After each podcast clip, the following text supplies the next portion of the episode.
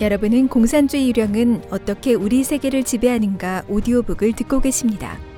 이 책은 공산당에 대한 9가지 평론 시리즈를 발간한 에포크 타임스 편집부가 출간했습니다.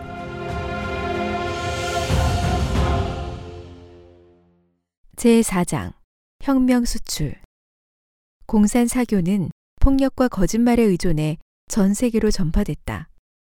대국이 소국에 이런 사이비 이데올로기를 수출할 때 폭력은 가장 빠르고 효과적인 방법이다. 자유사회가 공산주의의 사교적 특징을 확실히 인식하지 못하면 폭력이나 거짓말에 의지해 이른바 대외 선전 계획, 공자학원 등의 형식으로 수출하는 사악한 이데올로기를 대수롭지 않게 생각할 것이다. 이 장에서는 주로 공산주의가 아시아, 아프리카, 남아메리카 및 동유럽으로 확장하고 침투한 문제를 다룬다. 공산주의가 서유럽과 북아메리카에 침투한 방법은 더욱 복잡하다. 이에 대해서는 다음 장에서 자세히 다루겠다. 1. 아시아로 혁명 수출. 중국 공산당이 정권을 탈취할 수 있었던 것은 사실상 소련의 혁명 수출 덕분이다. 1919년 소련은 제3 인터내셔널 코민테른을 결성해 전 세계를 향해 혁명을 수출하고 국제사회 전체를 완전히 적화하려고 획책했다. 이 계획은 곧 실행에 옮겨졌다. 1920년 4월 코민테른의 대표 그리고리 보이튼스키가 중국으로 갔다. 그해 5월 그는 상하이에 연락사무소를 설치해 중국 공산당 창설을 준비했다. 그 후 코민테르는 중공 정권 수립 초기까지 30여 년 동안 소련 공산당 휘하에 있었다. 당시 마오쩌둥은 소련에게서 경비 160에서 170 은화를 월급 형식으로 받았다. 당시 상하이의 일반 노동자 월급은 20 은화 정도밖에 되지 않았다. 중국 공산당의 정권 찬탈 과정은 공산당의 미국 침투와도 관련이 있다. 이는 트루먼 미국 대통령이 장제스 지지를 철회하고 소련이 지지하는 중국 공산당에 중국을 순순히 넘겨준 이유이기도 하다. 게다가 트루먼은 제2차 세계대전 이후 아시아에서 철수하기로 결정했다.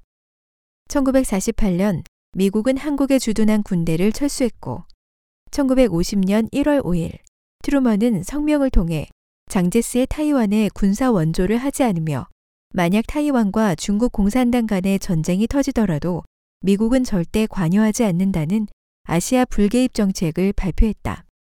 일주일 후 미국 국무장관 딘 에치슨도 이 정책을 거듭 강조하면서 만약 한반도에서 전쟁이 발생해도 이는 미국과 상관없는 일이라고 밝혔다. 북한이 남침하자 미국이 유엔 평화 유지군을 파견하면서 미국의 아시아 정책이 크게 바뀌었지만 아시아에 대한 기존의 불개입 정책은 확실히 공산당이 아시아에서 퍼져나갈 수 있는 환경을 조성해줬다. 중국 공산당은 혁명을 수출하기 위해 어떤 희생도 마다하지 않았다. 각국의 유격대를 훈련시키고 무기를 제공하며 전투 병력을 파견해 각국의 합법 정부를 전복하는가 하면 대량의 자금을 지원했다. 문화대혁명이 절정에 이르렀던 1973년 중공의 대외 원조는 국가 재정 지출의 7%를 차지해 사상 최고치를 기록했다. 공개된 중국 공산당 외교부 기밀 자료에 따르면 1960년에 기니에 쌀 1만 톤, 알바니아에 밀 1만 5천 톤을 보내는 등 1950년부터 1964년 말까지 중국의 대외 원조금 규모는 108억 위안에 이르렀으며 이러한 해외 원조는 중국이 가장 어려웠던 시기인 1960년부터 1964년 사이에 가장 많이 이루어졌다. 특히 1958년부터 1962년 사이에 수천만 명이 야사한 대기근이 발생했을 당시 중국의 대외 원조금 규모는 무려 23억 6천만 위안에 이르렀다. 만약 이 자금으로 식량을 구입했다면 아사자 3천만 명을 충분히 살릴 수 있었다. 따라서 이 아사자들은 대약진 운동의 대가일 뿐만 아니라 중국 공산당이 전 세계를 향해 펼친 혁명 수출의 희생양이었다.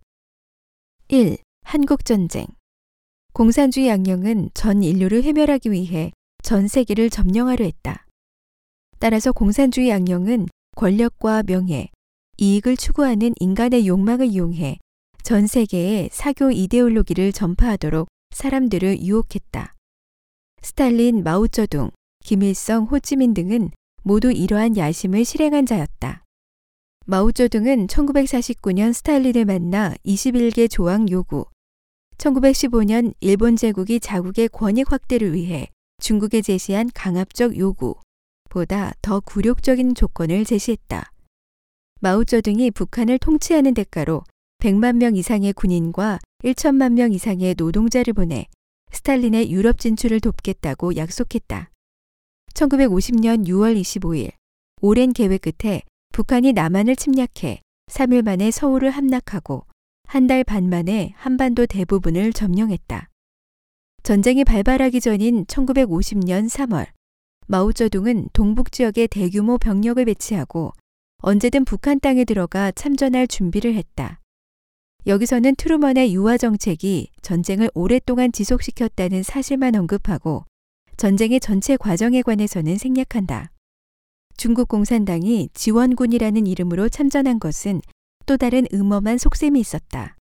그것은 바로 국민당과 내전 당시 공산당에 투항한 군사 100만 명을 최전선으로 보내 총알바지로 희생시키는 전략이었다. 전쟁이 끝날 무렵 중국군의 사상자는 역시 100만여 명에 달했다. 한국전쟁은 남북분단이라는 결과를 낳았다. 북한은 헤게모니 쟁탈전을 벌이던 소련 공산당과 중국 공산당을 모두 이용했다. 일례로 1966년 김일성이 중국을 방문했을 때 베이징에 지하철을 건설하고 있다는 사실을 알고 평양에도 무상으로 건설해달라고 요구했다. 마오쩌둥은 우선적으로 그리고 무상으로 북한의 철도를 건설해주기 위해 베이징 지하철 공사를 중단하고 모든 장비와 인력, 철도병 두 개 사단 수만 명과 대량의 기술자를 평양으로 보냈다. 북한은 돈 한 푼, 인력 한 명 쓰지 않고도 전쟁 대비란 명목으로 중국 공산당을 이용해 지하철 공사를 할 수 있었다. 그 결과 평양의 지하철은 세계에서 가장 깊은 지하철이 됐다. 가장 깊은 곳은 지하 150m에 이르며 평균 깊이는 90m다. 그 후 김일성은 뻔뻔스럽게도 북한이 지하철을 자체적으로 설계하고 시공했다고 했다. 그리고 김일성은 무슨 일이 있을 때면 중국을 무시하고 소련에 직접 보고하거나 자금과 물자를 요구했다. 또한 그는 중국이 한국전쟁 당시 친 베이징 정부 수립을 위해 남긴 인사들을 모두 숙청했다. 결국 중국 공산당은 이것도 잃고 저것도 잃고 모든 것을 다 잃었다. 소련 공산당이 몰락한 후 북한에 대한 중국 공산당의 원조는 예전 같지 않았다. 북한은 1990년대부터 수많은 아사자가 발생했다. 2007년 한국의 NGO 단체인 탈북자 동지회는 김씨 일가가 집권한 60년 동안 최소 350만 명이 굶어 죽었다고 밝혔다. 이 또한 공산당의 사악한 정권이 혁명을 수출하면서 진 피해 빚이다. 2. 베트남 전쟁 베트남 전쟁 이전인 1954년 중국 공산당의 지원을 받은 베트남 공산당이 프랑스에 이기면서 제네바 협정이 체결되고 남북 베트남이 대치하게 됐다. 그 후 프랑스가 베트남에서 철수했고 북베트남의 남침과 미국의 개입으로 불붙은 베트남 전쟁은 제2차 세계대전 이후 가장 큰 규모의 국제전쟁으로 확대됐으며 미국은 1964년부터 1973년까지 직접 참전했다. 1952년 마오쩌둥은 베트남 공산당의 고문단을 파견했다. 그 당시 군사 고문단 단장이 바로 중국 공산당의 웨이거칭 상장이었다. 중공이 파견한 토지개혁 고문단은 베트남 지주와 분홍 수만 명을 감옥에 가두거나 사형에 처함으로써 북베트남의 기근과 농민 폭동을 야기했다. 중국 공산당과 베트남 공산당은 함께 이 폭동을 진압하고 중국 공산당의 예난 정풍 운동과 유사한 정훈 정군 운동을 일으켰다. 마오쩌둥은 아시아 공산당의 지도자가 되기 위해 중국에서 수천만 명이 굶어 죽는 대기근 사태가 발생했는데도 대대적으로 베트남을 지원했다. 1962년 류사우치는 7천인 대회에서 마오쩌둥의 터무니없는 정책에 마침표를 짓고 경제 회복을 준비하기 위해 마오쩌둥을 이선으로 물러나게 했다. 하지만 마오쩌둥은 권력을 잃고 싶지 않아 서슴없이 베트남 전쟁에 뛰어들었다. 군권이 없었던 류사오치는 군대가 움직이는 것을 보고 경제 회복 계획을 포기할 수밖에 없었다. 1963년 마오쩌둥은 잇따라 러루이칭과 린비아오를 베트남에 파견했다. 류사오치는 호찌민에게 중국 공산당이 독자적으로 베트남 전쟁 비용을 부담하겠다고 약속하고 전시에 당신들은 중국을 후방으로 삼아도 좋다고 했다.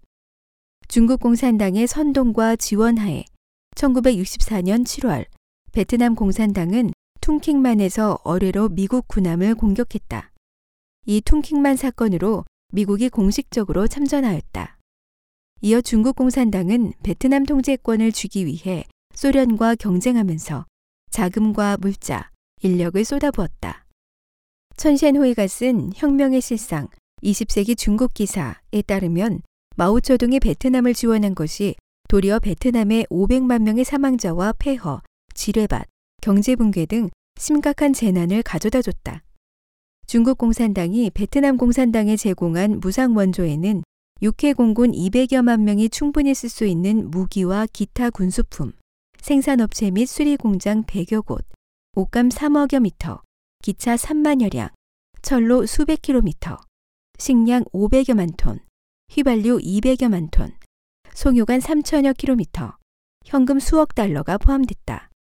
중국 공산당은 금전과 물자 지원 이외에도 비밀리에 해방군 30여만 명을 파견해 북베트남 군복으로 갈아입힌 뒤 전투에 투입했다.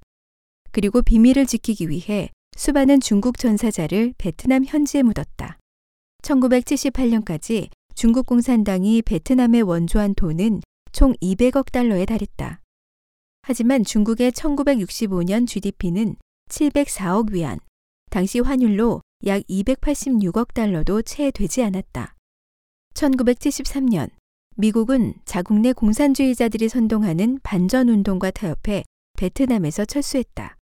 1975년 4월 30일 북베트남이 사이공을 점령했고 남베트남은 멸망했다.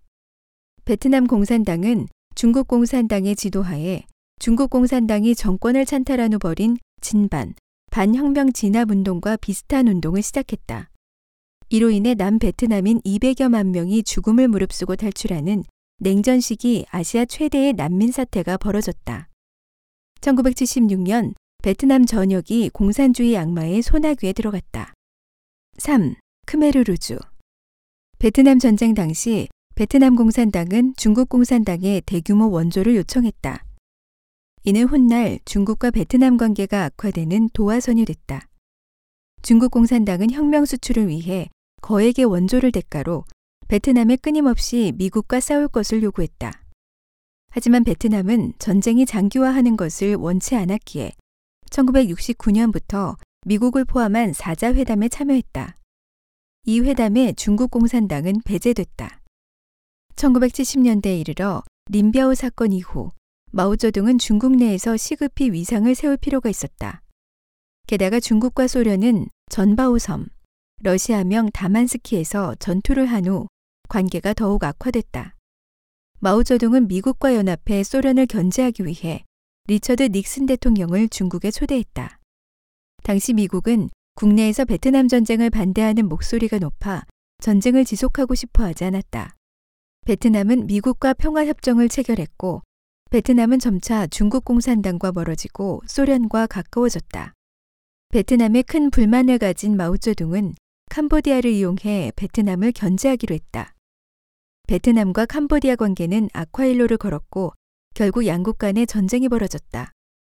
중국 공산당은 1955년부터 캄보디아 공산당을 지원하기 시작했고 중국에서 캄보디아 공산당 지도자들을 교육시켰다. 1965년 살인마 폴포트를 캄보디아 공산당 최고 지도자로 임명한 것도 바로 마오쩌둥이었다. 마오쩌둥은 캄보디아 공산당에 자금과 무기를 제공했다. 1970년 한 해만 해도 중국은 폴포트에게 3만 명이 쓸 수 있는 무기를 원조했다. 미국이 인도차이나, 베트남, 캄보디아, 라오스에서 철수하자 이들 정부는 중국 공산당이 지지하는 현지 공산당에 저항할 힘이 없었다. 결국 라오스와 캄보디아 정권이 1975년 공산당의 소나귀에 들어갔다. 베트남이 라오스를 수중에 넣자 중국 공산당은 캄보디아를 장악하고 크메르루주 정부를 세웠다. 중국 공산당은 베트남을 훈계하려 했고 크메르 루즈는 이러한 중국 공산당의 정책을 수행하기 위해 1975년 베트남 남부 지역을 수차례 침입해 캄보디아 베트남 국경지대의 주민을 학살하고 베트남이 차지하고 있던 메콩강 삼각주를 점령하려고 했다. 이때 중국 공산당과 사이가 틀어진 베트남은 소련과 우호 관계를 맺었다. 1978년 12월 베트남은 소련의 지원을 받아 캄보디아를 침공했다. 크메르르주의 폴포트가 집권한 후 화폐를 폐지하고 모든 시민을 교회로 데려가 강제 노역을 시키고 모든 지식인을 학살하는 등 극도의 공포 정치를 실시했다. 3년여에 걸친 폭정으로 전체 인구의 4분의 1 이상이 죽었지만 중국 공산당 지도자인 장춘차오와 덩샤오핑의 극찬을 받았다. 베트남과 캄보디아가 전쟁을 시작하자 더는 참을 수 없었던 캄보디아 시민은 베트남 군대를 지지했다.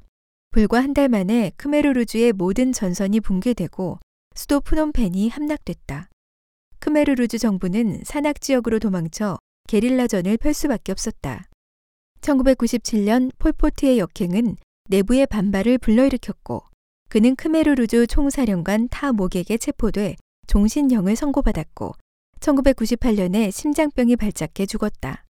2014년 캄보디아 특별형사재판소는 중국이 만료했는데도 크메르루주 2인자인 누혼찌어와 키우삼판 전 총리에게 반인류 범죄를 적용해 종신형을 선고했다. 베트남 캄보디아 간의 전쟁은 덩샤오핑을 경록해 했고 다른 요인까지 더해져 덩샤오핑은 자위 반격전이란 명분으로 1979년 중국 베트남 전쟁, 중월 전쟁을 일으켰다. 4. 기타 아시아 국가들 중국 공산당의 혁명 수출은 각국의 현지 중국인에게 참혹한 결과를 가져다 줬다.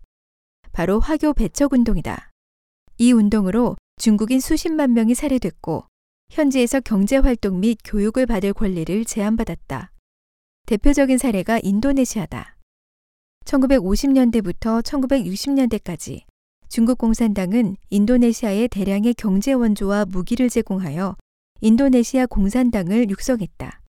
당시 PKI, 인도네시아 공산당은 공산당원 300만 명을 거느린 인도네시아 제1당이었다.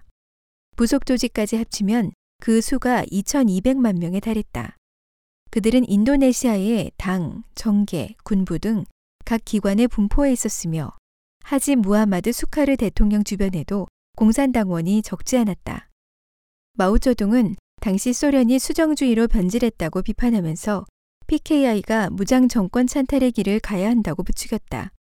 마오쩌둥 숭배자였던 PKI 당수 디파 누산타라 아이디트는 쿠데타를 준비했다.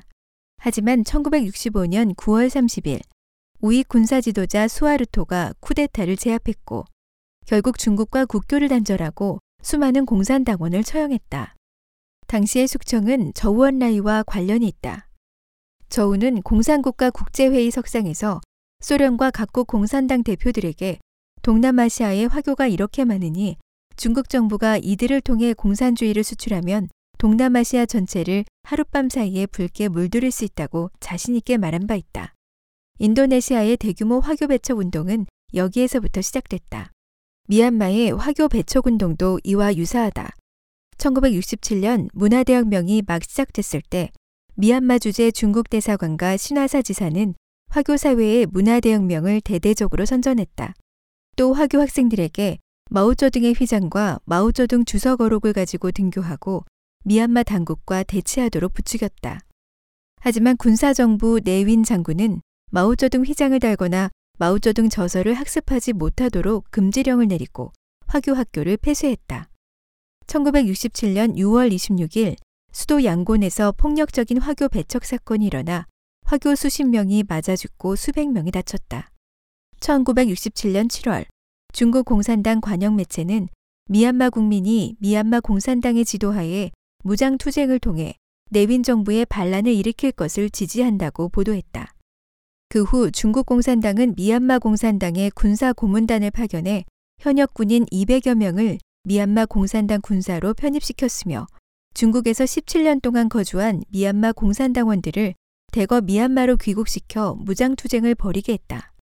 그 후 수많은 중국 홍위병과 중국 공산당이 비호하는 미얀마 공산당 무장단체가 윈난에서 미얀마로 진격해 정부군을 섬멸하고 샨주 코캉 지역을 점령했다. 이 사건으로 윈난의 지식 청년 천여 명이 이국 타양에서 전사했다. 문화대혁명 전후로 중국 공산당은 아시아 지역에서 폭력 선동을 혁명 수출의 주요 수단으로 삼아 현지인을 교육하고 무기와 군비를 지원했다. 하지만 중국 공산당이 혁명 수출을 포기하자 각국의 공산당이 대부분 해체돼 재기하지 못했다. 말레이시아 공산당이 대표적인 사례로 꼽힌다.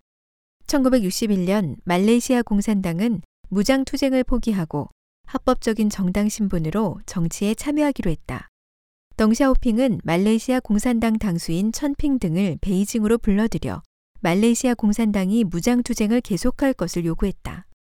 왜냐하면 그 당시 중국 공산당은 베트남 전장을 중심으로 한 동남아 혁명의 절정이 임박했다고 생각했기 때문이다. 이렇게 말레이시아 공산당의 무장투쟁은 20년 더 지속됐다. 중국 공산당은 말레이시아 공산당에 자금을 지원해 태국에서 불법으로 무기를 구매하게 했다. 또한 이들은 1969년 1월 후난성 이양시에 말레이시아 혁명의 소리 방송국을 설립해 말레이시아어, 태국어, 영어 및 일부 방언으로 방송을 진행했다. 문화대혁명 이후 싱가포르 리콴유 총리는 덩샤오핑과 회담할 때 덩샤오핑에게 말레이시아 공산당 방송국과 인도네시아 라디오 방송국을 철거하라고 요구했다. 그 당시 중국은 국제적으로 사면 초과에 놓여 있었다. 게다가 이제 막 정치 무대에 복귀한 덩샤오핑도 국제사회의 지지가 필요했다. 그래서 덩샤오핑은 리콴유의 요구대로 말레이시아 공산당 당수 천핑을 만나 기한 내 말레이시아 혁명의 소리 방송국을 폐쇄하도록 했다. 앞서 말한 국가 외에 중국 공산당은 필리핀, 네팔, 인도, 스리랑카, 일본에도 혁명을 수출했다. 어떤 국가에서는 군사훈련을 지원하고 어떤 국가에서는 여론을 조성했다. 당시 일부 공산당이 설립한 조직은 훗날 일본 적군과 같은 국제 테러 조직이 됐다. 이 조직의 악명 높은 구호는 제국주의를 반대하고 애국하자. 혁명은 곧 학살과 파괴다 였고 항공기 납치와 승객 학살 등 일련의 테러를 저질렀다. 2. 아프리카와 라틴 아메리카로 혁명 수출. 문화대혁명 시기에 중국 공산당은 프롤레타리아는 전 인류를 해방해야만 비로소 스스로를 해방할 수 있다는 마르크스의 구호를 자주 인용해 세계 혁명을 부추겼다. 하지만 1960년대 구소련이 위축되면서 삼화 일소를 주장할 수밖에 없게 됐다. 삼화는 서방 자본주의 국가와 평화적인 공존, 평화적인 이행, 평화적인 경쟁을 지지하는 것을 말하며 일소는 제3세계의 민족주의 혁명에 대한 지지를 축소하는 것을 말한다. 중국 공산당은 이를 수정주의라 불렀다. 1960년대 초반 중국 공산당의 왕자샹 역시 비슷한 주장을 폈지만 마오쩌둥은 제국주의, 수정주의, 반혁명 분자와는 화합하려 하고 세계혁명 운동에 대해서는 원조를 줄이려 한다며 비판했다. 따라서 마오쩌둥은 아시아뿐만 아니라 소련과 경쟁하면서 아프리카와 라틴 아메리카에도 혁명을 수출했다. 림비아오는 1965년 8월 발표한 인민전쟁 승리 만세라는 장문의 글에서 세계혁명의 절정이 곧 도래할 것이라고 선언했다. 마오쩌둥의 농촌 포위 도시, 농촌에서 세력 기반을 얻어 도시를 포위 공격하다 라는 전략에 따라 림비아오는 북미, 서유럽을 도시에 비유하고 아시아, 아프리카, 라틴 아메리카를 농촌에 비유했다. 이것으로 미루어 보면 아시아, 아프리카, 라틴 아메리카로 혁명을 수출하는 것은 당시 중국 공산당의 중요한 업무였다. 1. 라틴 아메리카로 혁명 수출. 미국 델라웨어 주립대학교 청잉홍 교수는 전 세계로 혁명 수출, 문화대혁명이 아시아, 아프리카, 라틴 아메리카에 미친 영향에 대한 초보적 탐구라는 제하의 글에서 아래와 같이 언급했다. 1960년대 중반 마오쩌둥파 공산당원은 브라질, 페루, 볼리비아, 콜롬비아, 칠레, 베네수엘라, 에콰도르 등 라틴 아메리카 국가의 청년과 학생 위주로 구성된 조직을 세웠다. 1967년 중국의 지원을 받은 라틴 아메리카의 마오쩌둥파 공산당은 유격대 두 개를 조직했다. 하나는 콜롬비아 인민해방군으로 그 중에는 마리아 낭자군연이라고 불리는 홍색 낭자군을 모방한 여성 용병대도 있었다. 다른 하나는 볼리비아의 마우쩌둥파 유격되었다. 베네수엘라의 일부 공산당원들도 같은 시기에 무장투쟁을 벌였다. 이외에 페루 공산당의 좌파 지도자인 아비마엘 구즈마는 1967년에서 1968년경 베이징에서 훈련을 받았다. 폭탄과 무기 사용법을 배우는 것도 중요했지만 더욱 중요한 것은 마오쩌둥 사상을 이해하는 것이었다. 특별한 것은 정신이 물질로 변하고 정확한 노선이 있으면 사람이 없어도 사람이 있을 수 있고 총이 없어도 총이 있을 수 있다는 등 대표적인 문화대혁명의 정치적 문구였다. 구즈마는 빛나는 길이라고도 불리는 페루 공산당의 지도자였다. 이 조직은 미국, 캐나다, 유럽연합, 페루 정부가 테러 조직으로 간주하는 집단이었다. 멕시코와 중국 공산당이 1972년에 수교하여 중국 공산당이 임명한 첫 번째 멕시코 대사는 슝샹후이였다. 슝샹후이는 중국 공산당 내전 당시 후중난 주변에서 장기간 잠복해 있던 스파이였다. 그를 대사로 파견한 것은 정보, 미국 정보 포함을 수집하고 멕시코 정부를 간섭하려는 의도였다. 하지만 슝샹후이가 부임하기 일주일 전 멕시코는 중국에서 훈련받은 유격대를 체포했다고 발표했다. 이는 중국 공산당의 혁명 수출을 입증하는 증거다. 쿠바는 라틴 아메리카에서 중국과 처음으로 수교를 맺은 국가다. 쿠바를 끌어들이고 소련과 국제적인 공산주의 운동의 주도권을 쟁탈하기 위해 중국 공산당은 1960년 11월 중국의 아사자가 폭증하는 상황에서도 당시 중국을 방문한 체게바라에게 6천만 달러를 대출해줬다. 저우원라인은 체게바라에게 협상을 통해 갚지 않아도 되는 돈이라고 했다. 중국과 소련의 관계가 악화된 후 피델 카스트로가 소련과 가까워지자 중국 공산당은 아바나 주재 중국 대사관을 통해 쿠바 간부 및 국민에게 대량의 소책자를 우편으로 보내 카스트로 정권 전복을 선동했다.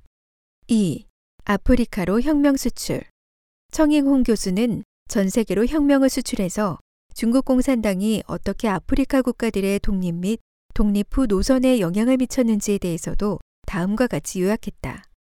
서방 언론 보도에 따르면 60년대 중반까지 알제리, 앙골라, 모잠비크, 기니, 카메룬, 콩고 출신의 아프리카 혁명 청년들이 하얼빈, 난징 등 중국 몇몇 도시에서 훈련을 받았다. 짐바브웨 로디지아 민주연맹의 한 조직원은 자신이 상하이에서 1년간 훈련받은 바 있다고 밝혔다. 군사 훈련을 제외하면 주로 정치 학습을 했는데 마을 사람들을 선동하고 인민 전쟁을 목적으로 하는 게릴라전 전개 방법을 학습했다. 한 5만 유격대원은 1968년 중국에서 훈련을 받았던 경험을 소개했다. 그는 조직의 지시에 따라 먼저 파키스탄에 도착한 후 파키스탄 항공사의 비행기를 타고 상하이를 거쳐 베이징으로 갔다. 그들은 중국의 일부 시범학교와 공사를 참관한 뒤 훈련소에 입소해 군사훈련과 사상교육을 받았다. 훈련 과정에서 마오쩌둥의 저서를 배우는 과목이 제일 중요했으며 훈련생들은 마오쩌둥 어록을 모두 외워야 했다.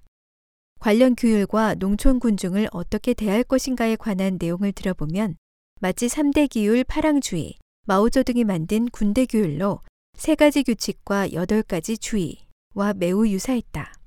이들 아프리카인들도 문화대혁명이 한창이던 중국을 현지 시찰했다.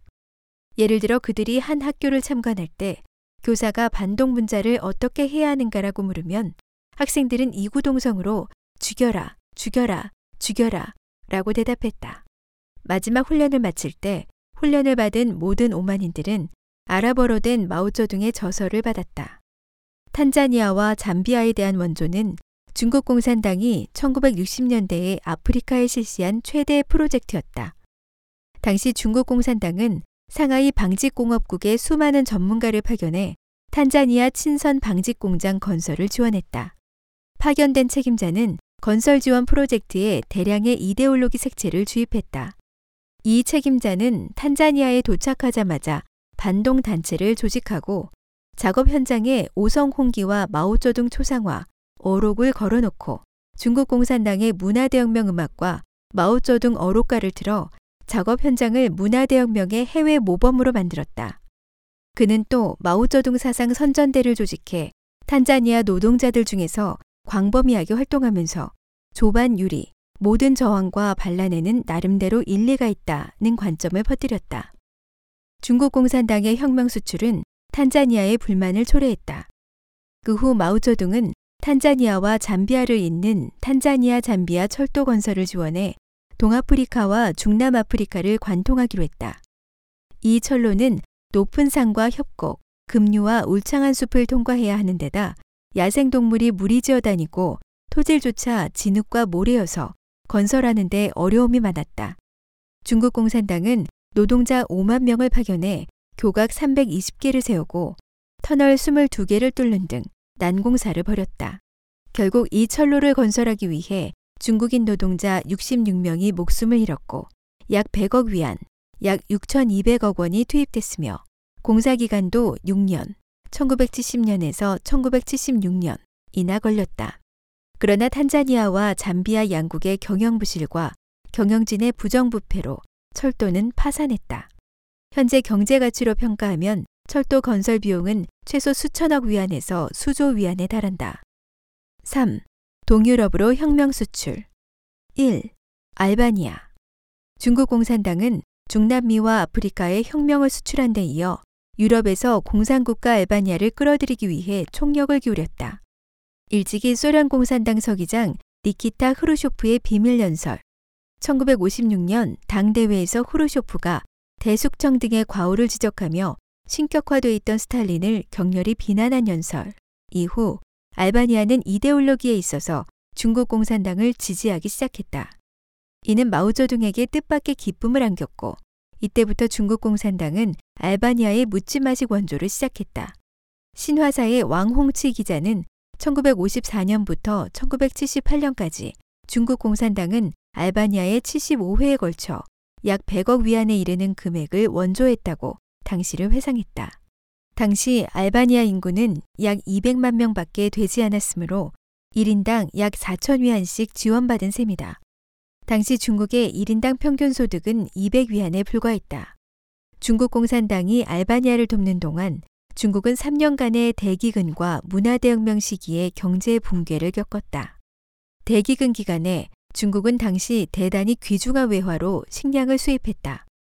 1962년 주중 알바니아 대사 레이스 마릴리에가 중국의 식량 원조를 요청하자 류사오치는 캐나다에서 밀을 구입해 싣고 오던 선박의 뱃머리를 즉시 돌려 알바니아 항구에 모두 부려놓게 했다.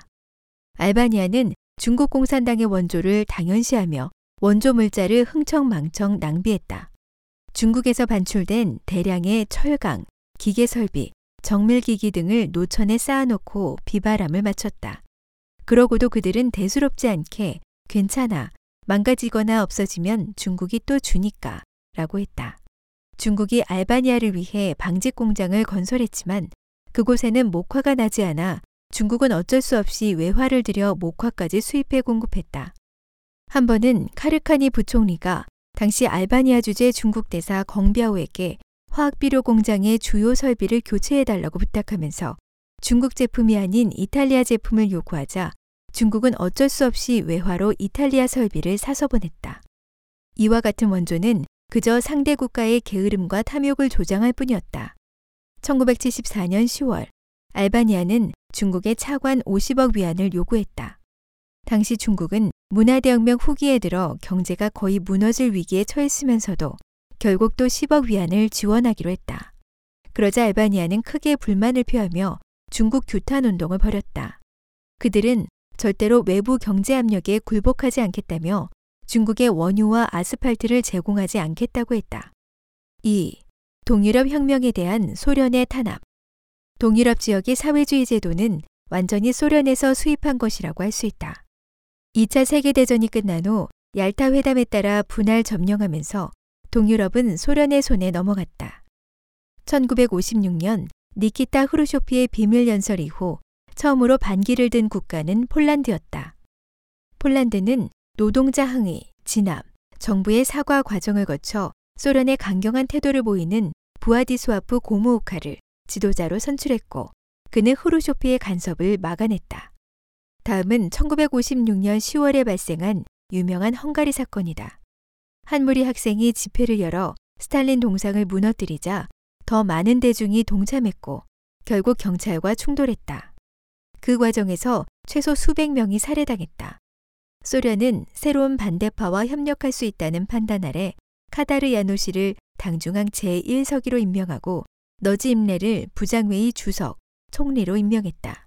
너지는 취임 후 바르샤바 조약기고 바르샤바 조약에 따라 소련을 중심으로 창설된 동유럽의 공동 방위기구 탈퇴를 선언하고 자유화를 추진했다. 헝가리의 이런 변화를 용납할 수 없었던 소련은 탱크를 부다페스트 거리로 몰고 가 너지를 체포한 뒤 처형했다. 헝가리 사건 이후 1968년 체코에서 프라하의 봄이 일어났다. 흐르쇼프의 비밀 연설 이후 체코 내에서 통제가 점차 완화됐다. 1967년 봄에는 체코에서 비교적 독립적인 민간 단체가 만들어졌다. 그 단체를 대표하는 인물이 바로 훗날 체코 대통령으로 당선된 바칠라프 하벨이었다. 이와 같은 사회 분위기 속에서 1968년 1월 5일 개혁파 알렉산드르 둡체크가 체코 공산당 제1서기로 취임하며 개혁 추진과 인간적인 사회주의 실현을 슬로건으로 내걸었다. 그 후 둡체크는 반란자 석방, 언론 통제 완화, 학술 자유 장려, 출국 자유화, 종교 탄압 해제, 당내 제한적 민주화 실시 등 스탈린 시대의 암울한 그림자를 지우는 작업에 돌입했다. 소련은 이러한 개혁이 사회주의 원칙에 위배될 뿐만 아니라 다른 국가가 따라할 위험이 있다고 생각했다. 그래서 1968년 3월부터 8월까지 후르쇼프는 브레즈네프 등 소련 공산당 지도자들과 5차 정상회담을 개최해 둡체크가 민주개혁을 포기하도록 압박했다. 하지만 그가 굴복하지 않자 1968년 8월 소련 탱크 6,300대가 체코로 진격했다. 그렇게 프라하의 봄은 8개월에 걸쳐 탱크의 짓밟힌 끝에 산산이 부서지고 말았다. 헝가리 사건과 프라하의 봄을 통해 우리는 동유럽의 사회주의가 사실상 소련이 강제로 이식하고 폭력으로 유지해온 제도임을 알 수 있다. 훗날 소련이 이 같은 폭력을 포기하자 동유럽의 사회주의 진영도 빠르게 해체됐다. 가장 대표적인 사례가 바로 베를린 장벽 붕괴다. 1989년 10월 6일 동독의 각 도시에서는 대규모 시위가 벌어졌고 경찰과 충돌도 끊이지 않았다. 당시 동베를린을 방문한 고르바초프가 에리히 호네커 동독 통일사회당 총서기에게 기회를 잡고 개혁해야만 살 길이 있다고 했다. 그 후 동독이 헝가리, 체코, 슬로바키아, 폴란드 관광 제한을 해제했다. 이로 인해 많은 사람이 체코를 통해 서독으로 갈 수 있게 됐고 베를린 장벽은 더는 민중의 탈출 러시를 막을 수 없게 됐다. 11월 9일 동독이 부득이 동서독 국경 통제를 포기하자 동독인 수만 명이 베를린 장벽을 넘어 서베를린으로 향했고 결국 베를린 장벽은 무너졌다. 이로써 수십 년 동안 유지되어 온 철의 장막이 사라졌다. 베를린 장벽이 무너진 1989년은 혼란의 시기였다. 이 한 해 동안에 폴란드, 루마니아, 불가리아, 체코, 동독은 모두 자유화를 실현하고 사회주의 명의를 포기했다. 이 또한 소련이 이들 국가에 대한 간섭을 포기한 결과다. 1991년 소련이 해체되고 냉전이 종식됐다. 중국 공산당이 지난 수십 년간 원조한 나라는 110개국에 달했고 이데올로기 수출은 중국 공산당의 정책 결정에서 중요한 요인이었다. 중동, 남아시아, 아프리카, 라틴 아메리카에 대한 소련의 간섭도 앞서 밝힌 것에 그치지 않는다. 본장에서는 단지 사례를 들어 설명했을 뿐이다. 폭력 이식은 공산주의 사령이 국제적으로 공산주의를 확장하는 중요한 수단이다. 공산주의 사령이 점유하는 지역과 통제하는 인구가 많을수록 더욱더 뜻대로 인류를 회멸할 수 있기 때문이다. 4. 냉전 종결. 냉전이 종식되자 많은 사람이 사회주의와 공산주의 폭정이 드디어 끝났다며 안도의 한숨을 쉬었다. 하지만 이는 단지 악마의 술수를 몰라서 가진 환상일 뿐이다. 미소 양국이 대립하는 구도가 되자 중국 공산당에 쏠리던 국제사회의 시선이 다른 데로 돌려졌고 이는 중국 공산당이 더욱 사악하고 은밀하게 공산주의 정책을 펼 수 있도록 시간을 벌어주는 꼴이었다. 1989년 육사 테난먼 사태 이후 사악한 장점인이 중국 공산당의 최고 지도자가 됐다. 중국 공산당은 이미 성숙한 탄압 기계와 거짓 선전을 통해 체계적으로 전통 문화를 파괴하고 공산당 문화를 세웠다. 또한 중국 공산당은 도덕을 타락시키는 방법으로 반전통적이고 반도덕적인 이리 새끼를 길러내 파륜공을 대규모로 박해하고 최후에 인류를 회멸하기 위한 준비를 충실히 했다. 공산진영 국가들의 공산당이 무너지긴 했지만 아직도 전 세계적으로 공산주의가 청산되지 않았고 공산주의가 저지른 범행을 심판하지도 못했다. 러시아 역시 소련 공산당의 영향을 청산하지 않았으며 심지어 과거 KGB 순회가 오늘날 러시아를 다스리고 있다. 공산주의 이념과 사상은 여전히 존재하고 공산주의 악령이 양성한 수많은 공산주의자가 여전히 건재한 채 서방 국가와 전 세계에 침투해 있다. 공산주의를 깊이 인식한 서방의 기성세대 반공투사들은 세월이 흐르면서 세상을 떠났다. 새로운 세대는 공산주의가 이미 역사 속으로 사라졌다고 생각하기에 공산주의의 사악함, 사륙, 기만 등에 대해 아무런 인식도 없고 알려고도 하지 않는다. 따라서 기존의 공산주의자들은 여전히 급진적 혹은 점진적인 공산주의 이론에 따라 행동하며 자국의 이데올로기와 사회체제를 파괴하고 심지어 폭력으로 정권을 전복하는 각종 활동을 하고 있다. 1. 붉은 광장은 여전히 붓다. 다른 공산주의 진영 국가들이 곳곳에서 독립을 요구하는 가운데 구소련은 내정 불안과 외교적 고립, 경제 붕괴, 민심의 변화를 겪었다. 당시 러시아 대통령이던 보리스 옐치는 소련 공산당을 불법 조직으로 규정하고 활동을 제한했다. 국민들은 탈공산화와 반공산화에 대한 오랜 염원을 외쳤고 결국 1991년 12월 26일 소련 최고 소비에트가 결의를 통해 소비에트 연방이 존재하지 않는다고 선포했다. 이로써 소련은 건국 69년 만에 해체됐다. 하지만 러시아인들의 머릿속에 깊이 배어 있는 공산주의 이데올로기가 어떻게 쉽게 지워지겠는가? 옐치는 러시아 공화국이 세워지자마자 탈소련화 운동을 일으켰다. 레닌 동상을 넘어뜨리고 소련 서적을 불태웠으며 소련 정부에서 일했던 공직자들을 해고하고 소련과 관련된 제품을 모두 파괴하고 불태웠다. 하지만 공산주의 양령의 본질은 건드리지 못했다. 제2차 세계대전이 끝났을 당시 전 세계적으로 탈나치화는 아주 철저하게 이루어졌다. 나치 전범 공개 심판과 실형 선고에서부터 나치 사상 청산에 이르기까지 철저하게 이뤄져 세상 사람들이 나치라는 두 글자만 보거나 들어도 치욕을 느끼게 했다. 법망을 빠져나간 나치주의자들은 법의 심판을 받을 때까지 끝까지 놓아주지 않았다. 하지만 유감스럽게도 공산 세력이 판을 친 러시아에서 탈공산화가 제때에 철저하게 이루어지지 않음으로써 결국 호랑이를 키워 화를 초래하게 됐다. 곧 공산 세력은 반격에 나섰다. 1993년 10월 모스크바 시민 수만 명이 모스크바 광장에서 집회를 열고 소련 국기를 흔들며 레닌과 스탈린의 이름을 연호했다. 시위 행렬은 점점 더 커졌다. 1991년에는 모스크바 시민들이 거리로 나와 독립과 민주를 요구했지만 이번에는 공산 세력이 소련 체제 회복을 요구했다. 여기에 군과 경찰이 참여해 사태가 더욱 격렬해졌다. 중요한 시점에 안보부처와 군 장성들이 옐친을 지지했고 옐친은 정예 탱크 부대를 파견해 위기를 수습했다.